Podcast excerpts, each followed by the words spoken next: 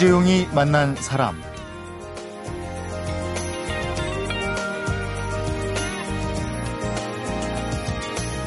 생명보험협회가 2013년 6월과 7월에 전국 2천 가구를 대상으로 조사한 결과 우리나라 가구의 89.9%가 각종 생명보험에 가입해 있는 것으로 나타났습니다.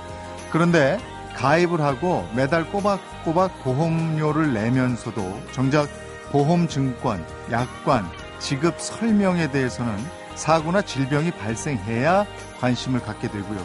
그러다 보니 정당하게 받아야 할 보험금마저도 몰라서 놓치는 경우가 허다하다고 합니다. 에, 그래서 오늘도 어제 이어서 이런 이야기들을 책으로 엮어낸 당신의 보험금을 의심하라 저자입니다.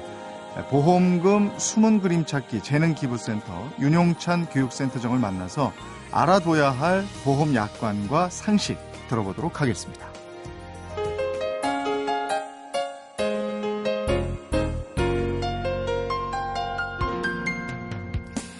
보험에 대해서 오늘도 어, 낱낱이 살펴드리도록 하겠습니다. 89.9%면 대단한 숫자입니다. 네, 맞습니다. 그 중에 몇 퍼센트 정도가 보험 약관을 제대로 알고 있다고 생각하십니까? 0.01% 정도 될까요? 그 정도입니까? 예. 아, 어제 이어서 오늘은 정말 많은 분들이 가입해 있을 거예요. 그래서 정말 궁금해할 보험 얘기부터 좀 여쭙도록 하겠습니다. 암보험이에요, 암보험. 예. 암보험금이라는 게 가입해서 매달 꼬박꼬박 붙다가 암에 걸리면 보험금을 받게 되는 거잖아요. 맞습니다. 예. 근데 이거는 대부분의 분들이 이제 요즘에 암 환자들이 너무 많으니까 많이들 가입해 계시더라고요. 예. 이것도 확률로 나와 있는 게 있나요? 암 보험 가입자 수 같은 게? 예, 생명보험이나 손해보험 뭐 협회나 네. 또는 금감원, 금융감독원 사이트 이런 데 가시면은 음. 예, 확률이 있죠. 음. 네. 통계 자료가 있습니다. 그 보험 계약이 해지된 다음에 암 진단을 받아도 보험금을 받을 수 있다고 돼 있는데요. 받을 수 있는 조건이 있는데요. 예. 의외로 몰라서 못 받는 경우가 너무 많고요. 음. 비근한 예로는 보험 설계사인 경우에도 자신 또는 자신의 부모님 암보험금을 이런 케이스에서 받을 수 있는데 몰라서 못 받는 경우까지 발생합니다. 여기서 해지라는 것은 만기 해지를 뜻하는 겁니까? 아니면 보험금을 넣다가 중간에 해지된 경우를 말하는 겁니까? 중간에 두 달 이상 보험료를 내지 못해서 효력이 정지되어 있는 상태를 말하는 거죠. 아, 그렇습니까? 예. 만기가 아닌데도 네. 어, 중간에 보험료를 못 내서 해지된 경우는 보험금을 받을 수 있다. 예, 좀 구체적으로 말씀드려야 됩니다. 네. 이 부분 조금 민감한 부분이어서요. 네네. 오, 방송에서 제가 이 얘기를 하면 아마 보험회사들이 가만히 있지 않을 텐데요. 어, 이런 거죠. 두달 동안 보험료를 내지 못하면 그 다음 달 1일자로 효력이 정지됩니다. 네. 그걸 이제 뭐 해지 또는 실효라고 표현하는데요. 네. 해지된 상태에서 이런 경우가 있어요. 그 해지된 그, 그 달에 네. 덜컥 암 진단을 받는 거죠. 음, 음. 그러면 굉장히 낭패죠. 네. 보험은 해지되어 있는데 암 진단을 받았으니까요. 네. 그런 경우에는 대부분의 분들이 그냥 그 보험을 다시 살리지 않거나 네. 아니면 다시 살렸다 하더라도 보험금 청구를 아예 안 합니다. 네. 해지된 상태에서 암 진단을 받았으니까요. 이제 여기서 말하는 해지는 효력이 정지되어 있는 상태였죠. 네. 그런데 대부분의 보험회사는 해지, 그러니까 실효라고 표현하겠습니다. 옛날 분들은 실효를 더 익숙하실 거예요. 보험료 두 달 내지 못해서 효력이 정지된 그 달에 네. 바로 그 달에 암 진단을 받았다 하더라도 대부분의 경우는 밀린 보험- 보험료를 한 번에 내서 네. 다시 살린 다음에 음. 암보험금 청구를 하면 음. 보험금 지급이 됩니다. 어. 예. 그러면 그 달이라고 얘기하시는 거 보니까 그 달이 아닌 달에는 안 된다는 말씀. 안 되죠. 아, 그 달이야 돼요. 왜냐하면 이거는 사실은 법적 분쟁으로 많이 가는 부분이기 때문에 보험회사가 일종의 그 편법의 룸을 하나 공간을 드리는 거죠 네. 보험계약자한테 네. 이 보험회사는 보험료가 납입이 안 돼서 음. 보험계약이 실효가 될 것 같으면 그 사실을 보험계약자한테 알려줘야 되거든요. 네. 그런데 뭐 문자나 전화 이런 거는 효력이 없고요. 네. 등기로 알려줘야 됩니다. 오. 그런데 보험료가 두 달째 내지 못하고 있는 사람들이 얼마나 많겠습니까? 네. 그 사람들에게 모두 다 등기를 보낼 수 없죠. 네. 근데 보험약관에서는 분명히 보험 계약이 실효 또는 해지되기 14일 이전에 그 등기를 보내게 되어 있어요. 네. 근데 보험회사들은 실제로 해지나 실효가 된 다음에 그 등기를 보내거든요. 음. 그러니 그 14일을 사실은 보험계약자가 그 계약을 살릴 수 있는 기간을 까먹는 거잖아요. 네. 보험회사가 그렇죠. 비용 아끼려고. 예. 그러다 보니 이런 경우 법정 가면은 보험회사 지는 거예요. 예. 그러니까 보험회사는 해지된 그 달에만 다시 보험료를 내면 예. 어, 여기도 몇 가지 예외가 있습니다만 대부분의 경우는 마치 해지가 아니었던 것처럼 음. 보장을 다 해주는 거죠. 아. 이게 안 되는 회사가 한두 군데 있긴 하는데 네. 대부분의 회사는 이게 됩니다. 어, 요 부분도 꼭 알고 있어야 되겠네요. 왜냐하면 보험금 넣다가 중간에 이렇게 해지되는 경우가 많거든요. 많습니다. 네. 이런 경우는 어떻습니까? 갑상선 암이 예전에는 그냥 암 진단금을 받았는데 네, 요즘에는 이게 소외감으로 분류가 됐잖아요. 맞습니다. 근데 10년 전에 갑상선 암 보험에 들었다면 지금은 그때 약정대로 다 받을 수 있는 거죠. 예, 가입 당시에 네. 약정된 내용으로 보상을 받을 수 있습니다. 음. 근데 최신 상품이 더 좋다고 예전에 가입된 상품을 해지하고 최근 걸 드는 분들도 있어요. 예, 그렇게 권하기 때문에 네. 그런 경우가 발생하는데요. 사실은 잘못된 일이죠. 음. 암에 대해서만큼은 인류가 예전에는 많은 지식이 없었잖아요. 네. 보험회사도 마찬가지입니다. 그래서 옛날에는 이러이러한 암들은 위험한 암 이렇게 분류해서 보험을 많이 줬는데 음. 요즘에 뭐 갑상선암이나 어, 하다못해 요즘은 뭐 유방암, 뭐 방광암, 전립선암, 자궁암마저도 네. 소외감으로 분류하는 추세예요 보험회사가 음, 음. 워낙 발병률이 높기 때문이기도 네. 하고 생존율도 높기 때문인데요. 네. 10년 전이었다면 상상할 수 없었던 일이죠. 네. 그런데 예전에 가입한 보험을 갖고 계신 분이 음. 그 뭐 방광암이나 전립선암이나 갑상선암 뭐 2천만 원 진단 자금 받는 걸 가입해 있었는데 네. 최근에 더 좋은 게 나왔다고 보험을 바꿨습니다. 예를 네, 들어서 네. 예전 거 해약하고 네. 근데 그분이 만약에 전립선암이나 갑상선암 진단을 받아 버리시면 네. 예전에 갖고 있었던 보험에서 2천만 원 받는데 음. 지금은 한 200만 원 받는 거죠. 음. 그런 일이 발생할 수 있습니다. 음. 어제 말씀을 해주셨는데 항암 방사능 치료에 대해서 암 수술 보험금이 지급되지 않는가라는 질문인데 이건 지급받을 수 있다 이렇게 말씀해 주셨어요. 아니요, 그 정확히 아, 말씀드리면? 예 네. 그렇지 않은 경우가 많습니다. 아, 그래요? 예, 네. 그 어제 말씀드린 그 지급된다라는 건 수술 특약에서 지급된다라는 것이고 아. 암 수술 특약 같은 것도 있거든요. 네. 근데 암 수술로는 보험회사들이 인정을 안 합니다. 아, 수술 특약으로는 받을 수 있다. 항암 치료가 수술 보험으로 인정이 되지만 암 수술 보험금으로는 안 된다. 네. 예. 근데 이 부분을 전 개인적으로 인정할 수 없는데요. 네. 금감원에서 최근에 좀 굉장히 대단한 어떤 발표인 것처럼 이와 유사한 내용을 발표한 게 있어요. 네. 그 저만 인정 못하는 게 아니라 아주 많은 암 환자들이 왜 방사능 치료를 수술 로는 인정하면서 암 수술로는 인정하지 않는 것이냐 네. 문제 제기를 했겠죠. 네. 네. 그런 일이 비일비재하니까 이제 금감원에서 나름 교통 정리를 한 건데요. 음. 근데 그게 굉장히 논리적으로 좀 희박 저 뭐랄까 떨어진다고 해야 되나요? 어. 고객님 대신해서 저랑 같이 예전에 제가 이거 어 금감원에 민원 제기한 적도 있는 예. 일인데요. 예를 들면 이런 겁니다. 항암 치료를 수술로 인정하지 않는다면 당연히 암 수술로도 인정받지 못하는 게 맞겠죠. 음. 근데 보험 약관에서는 항암 치료를 어제 방사능 치료 말씀드렸죠. 네. 그 수술로는 인정한단 말이에요. 음. 그런데 왜 암 수술로는 인정하지 않는가? 네. 금감원 담당자의 말로는 뭐 근본적인 암 치료가 아니다. 뭐 이런 논리들을 아니 이게 제기하죠. 암이 아니면은 항암 방사능 치료라는 게 다른 치료에서는 거의 안 쓰잖아요. 안 쓰죠. 네. 근본적으로 치료 암 치료를 하는 것이 아니라 어떤 암 부위를 도려낸 다음에 혹시 남아 있을지도 모르는 암 세포를 어, 억제하기 위해서 또는 제거하기 위해서 방사능을 쬔다 뭐 이런 논리인데요. 음. 있을지도 모르는 부위 때문에 하는 치료기 때문에 암 치료는 아니다 이렇게 보는 건가 봐요. 그런 논리입니다. 하지만 실제로 인류는 아직 그 인류의 과학 기술이나 의료 기술에서는 암 세포가 남아 있는지 안 남아 있는 자체를 모르는 거거든요. 네. 그렇다면 암에 대해서 치료하기 위한 목적이 맞는 거죠. 네. 어, 아무리 봐도 금감원 발표를 아무리 봐도 뭐 저 개인적으로는 인정하기 힘든 음. 예, 부분인데 아무튼 아직까지는 항암 방사능 치료에 네. 대해서는 수술 보험금은 지급되지만 암 수술 보험금은 지급되지 않고 있습니다. 아, 이건 뭐 완전히 해석의 차이가 다르기 때문에 나오는 얘기네요. 맞습니다. 음. 뇌하수체 양성 종양에 대해서도 암 진단 보험금이 지급될까 하는 부분인데 어, 상황 정리해 놓으신 걸 보니까 보험 설계사는 암 보험금을 받을 수 있다고 했지만 보험회사는 암으로 인정하지 않고 수술 보험금과 입원 보험금만 지급했습니다. 이게 잘못이라는 말씀이신 거죠? 예, 그런 케이스들 굉장히 많은데요. 네. 사실은 잘못입니다. 음. 왜냐하면 암에 대해서는 암으로 간주한다라는 표현도 많이 쓰거든요. 네.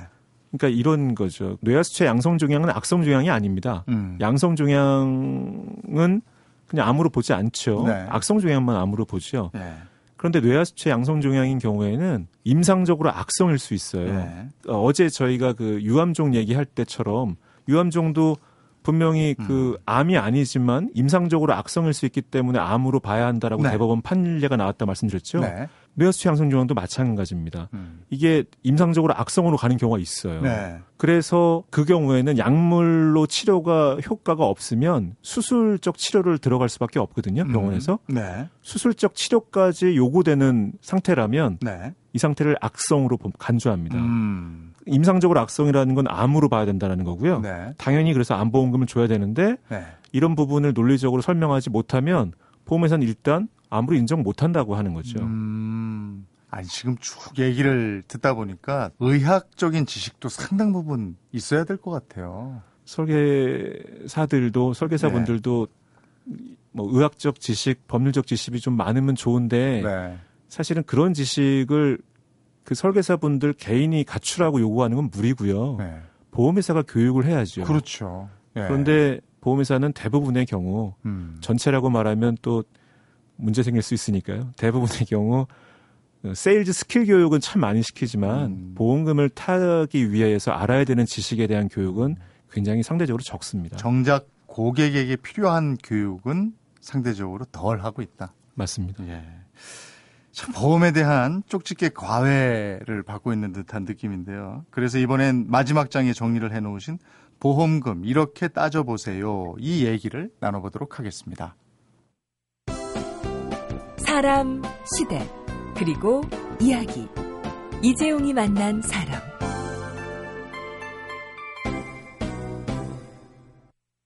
예, 개인 및 가구당 생명보험 가입률과 손해보험 가입률이 90%에 육박하는 것이 현재 우리나라 보험 가입의 현 주소라고 합니다. 예, 그런데 보험 가입자가 보험 약관이나 보험금 지급 규정에 대해서 모르고 있고 몰라서 보험금을 청구하지 않는 경우가 비일비재하다고 합니다. 예, 하지만 좀 알고 싶어도 약관이나 보험금 지급 규정을 읽어보면 일반인들이 보기가 좀 어려운 것도 어, 사실입니다. 그래서 이번에는 이 보험금을 둘러싼 약관과 법의 관계에 대한 얘기를 쉽게 알아듣기 수월하게 설명을 좀 해 주셨으면 좋겠습니다.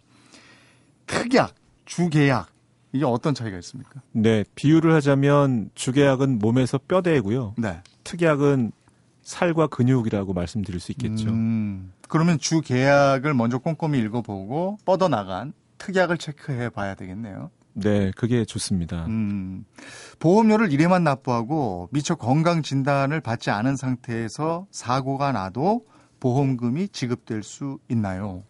네, 지급됩니다. 1회만 납부했는데요. 그러니까 여기서 말하는 건 1회만 납부하고 계약이 아직 인수가 되지 않은 상태를 의미합니다. 음, 왜냐하면 이제 건강 검진을 받아야지만 통과되는 계약들이 있잖아요. 네.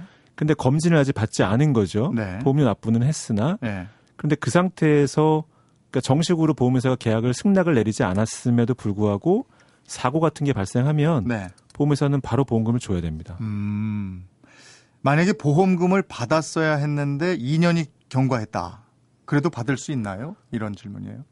네, 약관에는 받을 수 없을 수 있다라고 되어 있습니다만 없다가 아니고 없을 수 있다 이렇게 돼 있어요. 예, 왜냐하면 그뭐 이유가 있을 수 있죠. 보험가입자 입장에서 예를 들면 뭐 담당 보험 설계사가 잘못 설명해 주는 바람에 음. 보험금 지급이 안 된다고 설명해 주는 바람에 청구를 안 했을 수도 있고요. 네. 또는 담당자가 교체되면서 누구한테 물어봐야 될지 몰라서 아예 묻지도 못한 경우도 있고요. 네.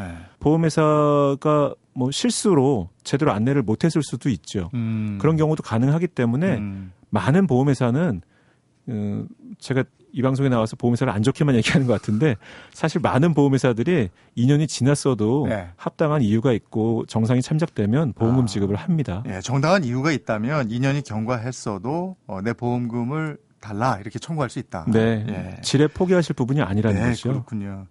어, 이런 약관이요. 보험금 지급 규정 중에서 보험 가입자들이 꼭 알고 있어야 하는 중요한 법 몇 가지만 좀 얘기해 주신다.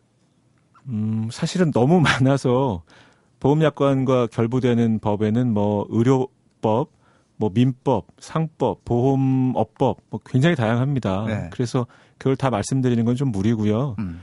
제일 중요한 거 한 가지만 말씀드리자면 실무에서 가장 많이 문제가 될 거예요. 네. 그 계약 전 알릴 의무에 관한 조항이 있어요. 음. 상법의 한 부분이기도 하고 네. 보험 계약에서도 굉장히 중요한 규정이죠. 보험 계약을 할 때는 그 전에 내 병력에 대해서 가입자의 병력이라든가 뭐 직업이나 하는 업무에 대해서 정상적으로 이제 그 제대로 알려야 될 의무가 있습니다. 네. 그런데 그걸 알리지 않으면 일종의 페널티를 보험회사가 물 수 있죠. 심한 경우는 보험금 지급을 하지 않거나 보험 계약을 해지할 수도 있어요. 네. 이런 부분들은 약관에 꼭 들어 있는데요. 음. 이런 건 좀 유념해서 보실 필요가 있죠. 음. 보험 가입자의 권리로 우리가 꼭 알고 있어야 하는 게 있습니까? 네, 제일 중요한 부분을 말씀드리자면 사실 보험 약관에 있어서 명확하게 설명되어 있지 않은 경우들도 있습니다. 음. 그런 경우는 아무래도 이제 보험 가입자들은 거대 보험회사들보다 약자라고 생각하기 때문에 보험회사가 이건 됩니다, 이건 안 됩니다. 그러면 그냥 그게 맞다고 생각하고 포기하시죠. 음. 그러나 보험 약관에는 정작 보험 약관에는 보험 약관의 내용이 불분명해서 보험 계약자나 보험회사 어느 쪽에 유리하게 판단할 수 없다면 그럴 땐 보험 가입자의 입장에서 판단하라고 약관에 명시되어 있어요. 음. 그러니 보험회사가 무조건 안 된다고 말했다고 해서 그냥 청구를 포기하거나 그러실 필요가 전혀 없다라는 거죠. 네. 그러니까 내 권리를 행사할 수 있도록 반드시 꼼꼼히 살펴보고 지레 포기하지 말라. 맞습니다. 예. 네. 어, 이런 말씀이 또 책에 쓰여 있어요. 보험이 의사를 대신해 줄 수는 없습니다. 보험이 기적을 만들어내는 것도 아닙니다.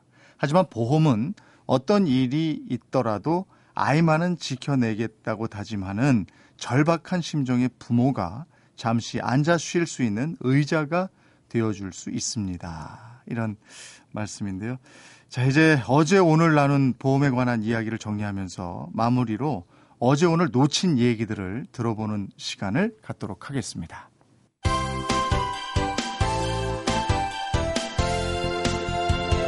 여러분은 지금 이재용 아나운서가 진행하는 이재용이 만난 사람을 듣고 계십니다.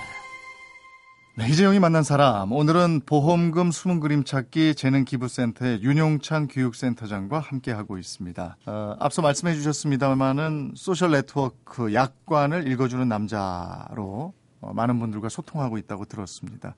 여기에서는 주로 이제 어떤 내용들을 소개해 주시는 거예요? 어, 사실은 출판사가 들으면 화내실 얘기지만 제 책을 미처 사보지 못하시는 분도 많을 거고요. 네. 예, 책 읽는 거 별로 취미 없는 분들도 있지 않습니까? 네. 젊은 세대들 중에 있으실 것 같은데요. 그런 분들이 소셜 네트워크를 많이 활용하시니까 네. 제 책에서 다뤘던 내용들을 좀 짧게 짧게 간략하게 어, 주요한 포인트만 어, 넣어서 음. 어, 제가 가끔씩 시간 날 때마다 이렇게 업데이트를 하고 있죠. 어. 네. 그러면 이 책의 최신 버전은 여기서 볼 수 있네요. 그렇습니다.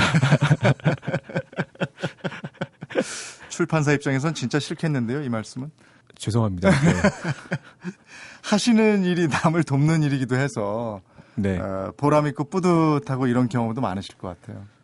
예, 그 예전에 보험 설계사로 일할 때는 제 고객님들 보험금을 이렇게 좀 어려운 거 이렇게 예. 찾아드렸을 때 굉장히 기뻤었는데요. 네. 최근에는 이제 제가 어, 이런 보험금을 받는 방법에 대한 교육을 하다 보니까 네. 저나 뭐 제가 속해 있는 단체로부터 교육을 받고 나서 본인이 관리하고 있는 보험 계약자들의 보험금을 잘 찾아드렸다라는 얘기들 또는 납입 면제가 되는 걸 몰랐다가 납입 면제를 시켜드렸다는 네. 그런 얘기들을 들으면 굉장히 보람 있습니다. 음, 누가 이렇게 찾아와서 고맙다고 밥도 좀 사시고 선물도 좀 가지고 이러는 분 안 계셨어요? 밥 사주시는 분들은 좀 많습니다. 아, 그렇군요. 10여 년 동안 천여 건의 보험금을 청구하셨다고 들었어요. 예. 예. 거기가 보험 가입자를 위한 청구라서 이게 저 보험회사 입장에서는 반가운 인물이 아닐지도 모르겠습니다. 반갑지 않을 수는 있는데요. 어, 사실은 보험의 존재 의미를 보면 따져보면 저 같은 사람들이 있어야 보험 회사도 좋지 않을까 싶습니다. 음, 왜냐하면 보험 가입자들이 보험 가입하고 많은 분들이 난 보험금을 받을 거라는 생각은 조차 하나도 하- 해본 적이 없어 한 번도 이러신 네. 분들이 많거든요. 음, 그런데 그런 분들이 보험금을 몰라서 청구하지 못했던 것들을 찾아주는 사람을 만나면 네. 어, 내가 보험 가입하길 잘했네 이런 생각이 들겠죠. 네, 네. 보험회사 입장에서도 결코 이렇게 싫어하실 부분은 아닌 것 같습니다. 네. 아니 저도 한 두 해 전에 큰 수술을 해서 보험금을 받았어요. 그리고 네. 아이 어렸을 때 교육보험 들었던 게 지금 이제 1년에 한 번씩 또 나오는 돈이 있어요. 예.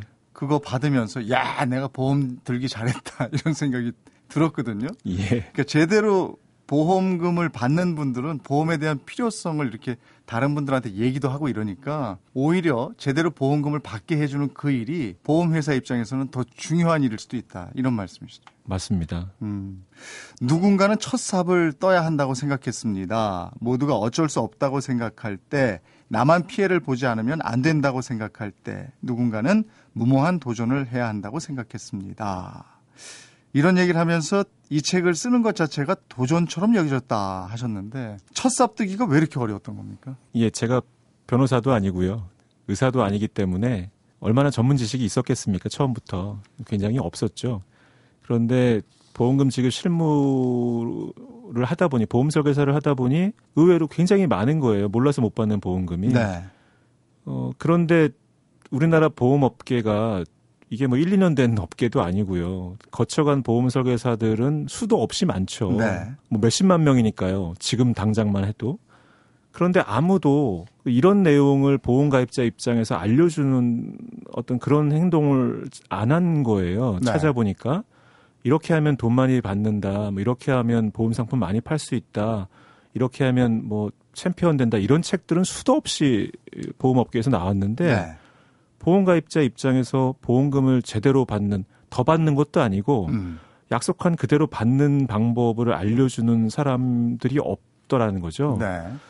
처음엔 좀 그런 분이 나왔으면 좋겠다 생각했는데 없길래 음. 별다른 의료 지식이나 법률 지식도 없는 제가 그걸 쓰기로 맘먹고 썼으니 얼마나 힘들었겠습니까? 첫 삽뜨기가. 음. 공부도 많이 하셨겠어요. 책을 한 1년 반 썼는데요. 그 이전에 알았던 것보다 책 쓰면서 더 많이 알게 됐습니다. 그 보험회사에서 전화 오고 한 데는 없습니까? 감사하게도 아직 없습니다. 그 무모한 도전이라고 표현을 했고 무모한 도전을 하셔서 그런지 책 말미에 예, 무한 도전 프로그램을 언급하면서 예, 무한 도전과 달리 재도전의 기회가 없는 삶에 대한 얘기를 보험 얘기하고 버무려서 진솔하게 써놓으셨어요. 예. 그 중에 하나가 국민 건강보험 얘기를 하셨는데 국민건강보험을 어정쩡한 보험이다 이렇게 표현을 했습니다. 이건 어떤 뜻에서 이런 표현을 하신 건가요? 사실은 저는 우리나라의 국민건강보험제도를 굉장히 좋아합니다. 하지만 굳이 욕심내서 말하자면 완벽하지 않다라는 거죠. 많은 분들이 아실 텐데요. 뭐 유럽의 대부분의 국가들 또는 뭐 캐나다, 하다못해 쿠바 아니면 제일 가까운 위치에 있는 대만만 하더라도 네. 국민건강보험제도가 굉장히 잘 되어 있습니다. 음. 우리나라도 많은 분들이 이 제도에 좀 미흡한 부분들을 인식하기 때문에 네.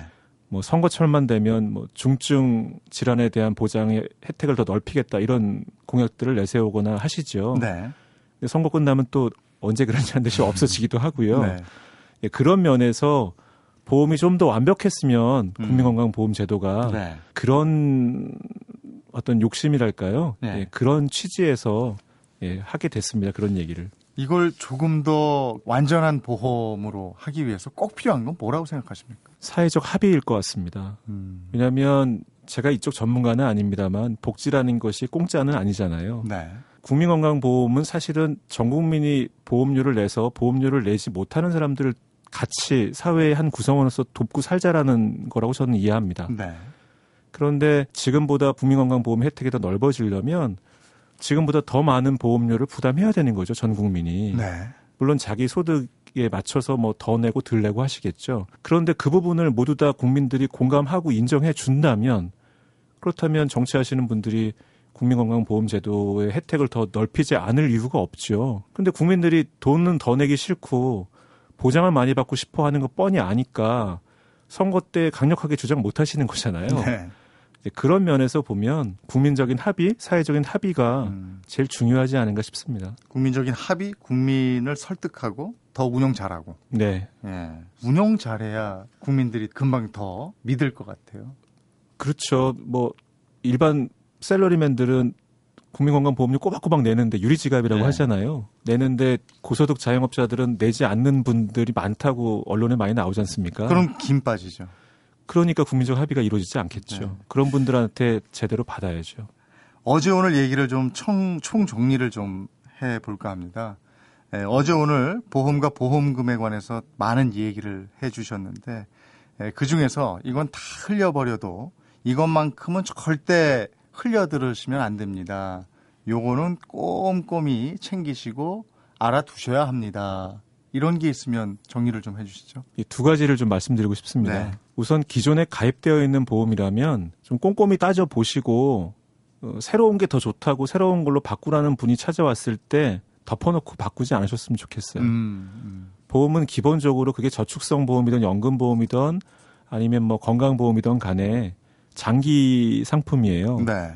길게 돈 내시고 길게 유지하셔야지만 그 효력을 제대로 이제 받게 되시는 거거든요. 네. 그런데 뭐 처삼촌이 보험회사 들어가고 친구가 보험회사 갔다고 바로 바로 예전 보험 깨고 새로 가입하고 이러면 그 과정에서 이득을 얻는 사람들은 보험회사밖에 아닙니다. 그렇죠. 보험 네. 설계사조차 피해를 봐요. 네. 예, 그 이거는 절대로 어, 덮어놓고 새로운 음. 보험을 바꾸시는 이런 행동은 좀 자제하시고 음, 따져볼 거 따져보시고 정말 먼저 가입한 게 부족하다면 그걸 보완하는 형태 이런 걸 좀 선택하시기를 좀 권해드리고 음. 싶고요. 또 한 가지 꼭 말씀드리고 싶은 거가 있습니다. 보험을 가입하실 때 얘기인데요. 아는 사람 찾아왔다고 덮어놓고 가입하지 마시고요. 또는 자신이 보험회사에서 뭐 챔피언이고 탑 세일즈맨이고 뭐 그런 자격이 있다고 해서 가입하지 마십시오. 왜냐하면 그런 분들은 보험을 잘 파는 분들일 수는 있지만 음, 보험금을 잘 지급하는 능력과는 아무 관계가 없습니다. 음. 오히려 어, 보험가입자 입장에서 꼬박꼬박 보험료를 내고 싶어서 가입하는 게 보험이 아니라 내 건강에 이상이 생겼을 때 보험금을 잘 받고 싶어서 가입하는 것이라면 음. 보험 세일즈 잘한다고 덮어놓고 맡기면 안 되는 거죠. 네. 보험금을 지급하기 위해서 노력하는 사람들이 혹시 주변에 있다면 그런 보험 설계사들이 꽤 계시거든요. 네. 그런 분들을 찾아서 그런 분들한테 가입하십시오. 음. 그런 분들이 보험 가입자들을 지켜주실 겁니다. 네.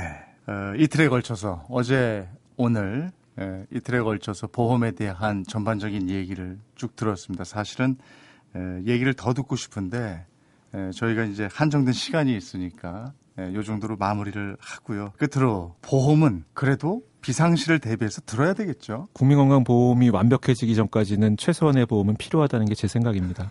알겠습니다. 오늘 고맙습니다. 감사합니다. 야, 심심타파. 너 나이 몇 살이야? 나? 올해 아홉 살. 재미있는 라디오 너는? 난 열두 살이야. 형한테 까부지 마. 예, 너희들 이름이 뭐니? 난 올해 나이 서른아홉 살 여성시대다. 아이고, 이모님 오셨어요? 다들 비켜. 나 45살 별밤이야. 모든 세대가 청취하는 라디오 MBC 표준 FM 95.9 난 아무것도 몰라요. 난 올해 열아홉 청춘 지라시랍니다.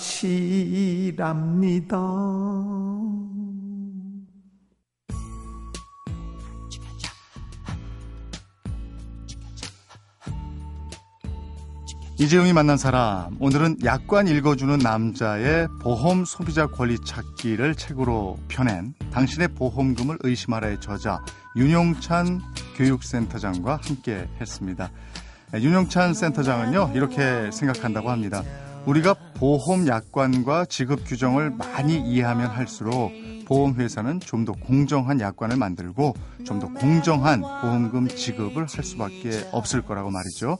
보험금 꼭 한번 의심해 보고요. 약관도 꼭 챙겨 읽으시기 바랍니다. 이재용이 만난 사람 오늘은 보이존의 Matter What 들으면서 헤어지겠습니다. 고맙습니다.